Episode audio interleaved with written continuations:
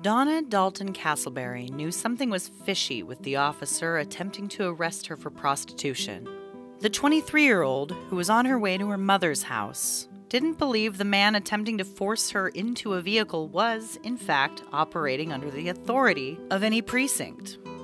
And though her intuition driven attempts at escaping her assailant would later be trotted out as evidence that her murder was justified, much later it would be revealed that she was 100% correct. Former Columbus, Ohio Vice Squad officer Andrew Mitchell was under investigation the night he shot Donna.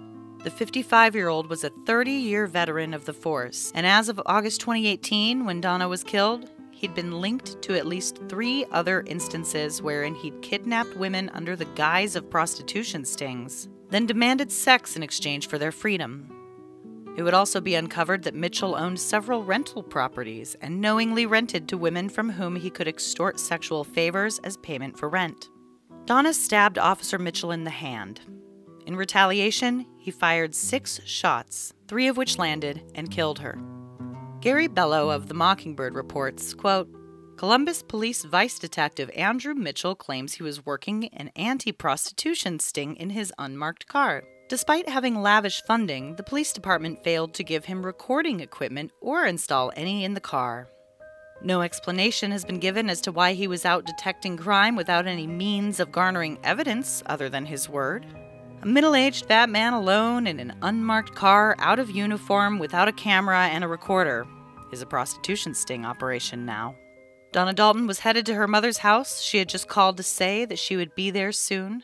Those were her last words to anyone but her killer, Detective Andrew Mitchell. The police would claim she already had a warrant for solicitation, but no open case appears in the Franklin County court system against her under either her maiden or married name.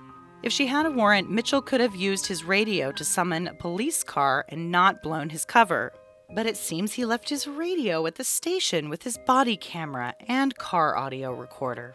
What happened next makes even less sense from any kind of law enforcement perspective. Somehow, Dalton wound up in the front seat without handcuffs.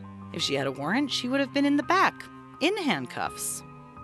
Mitchell parked his car in the passenger side up against a brick wall that is the back of a small apartment building on South Yale. The parking lot faces the train tracks, so there would be no witnesses. End quote. It took nearly a year for Donna's family, which includes her two young children, to see movement on the case. According to an article for theappeal.org by Melissa Gira Grant, quote, Five months after Columbus police officer Andrew Mitchell killed 23 year old Donna Dalton, Dalton's mother, Michelle Dalton, and her sister, Bobby McCalla, walked inside the station along with a group of supporters, looking for officers who could provide them with any information on the investigation into Dalton's shooting. Before long, McCalla recounted, I turned around and we were completely surrounded by police officers. They were told to leave, and the station door was locked behind them with handcuffs. In March 2019, Mitchell was indicted on federal charges for denying constitutional rights to the women who alleged he'd kidnapped and raped them. Finally, that April, a former Columbus Police Vice Squad officer has been indicted in the shooting death of Donna Castleberry. Good evening. I'm Jerry Revish. And I'm Yolanda Harris. Andrew Mitchell fatally shot Castleberry on August 23rd while working undercover in Franklinton as a vice officer. 10 TV's Lacey Crisp was there when her family got the news of Mitchell's indictment. Joy. I was joyous. We were joyful. Tears of pure joy. Yes, uh, we all cried. Uh, we were just elated at the news. After eight difficult months, Donna Castleberry's family finally got the news they were waiting for. Columbus Police Vice Officer Andrew Mitchell was indicted on two counts in Castleberry's death. It was a really long process and it was a hard road for our family to travel, um, but we're just grateful that we got to the right conclusion today. Columbus police say Mitchell was investigating prostitution complaints when he took Castleberry into custody in his car.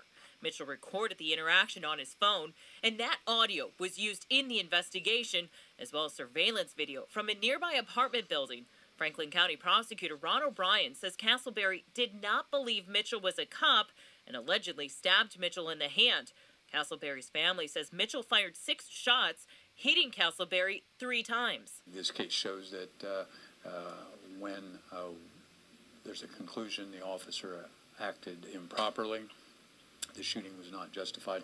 We will investigate it with the appropriate authorities presented to the grand jury. Defense attorney Mark Collins says even though Mitchell was indicted, he does not think there's enough evidence to convict him. The government would have to prove that he knowingly intended to cause harm to someone with a deadly weapon. And, um, you know, the provocation here is actually he was the one that was stabbed.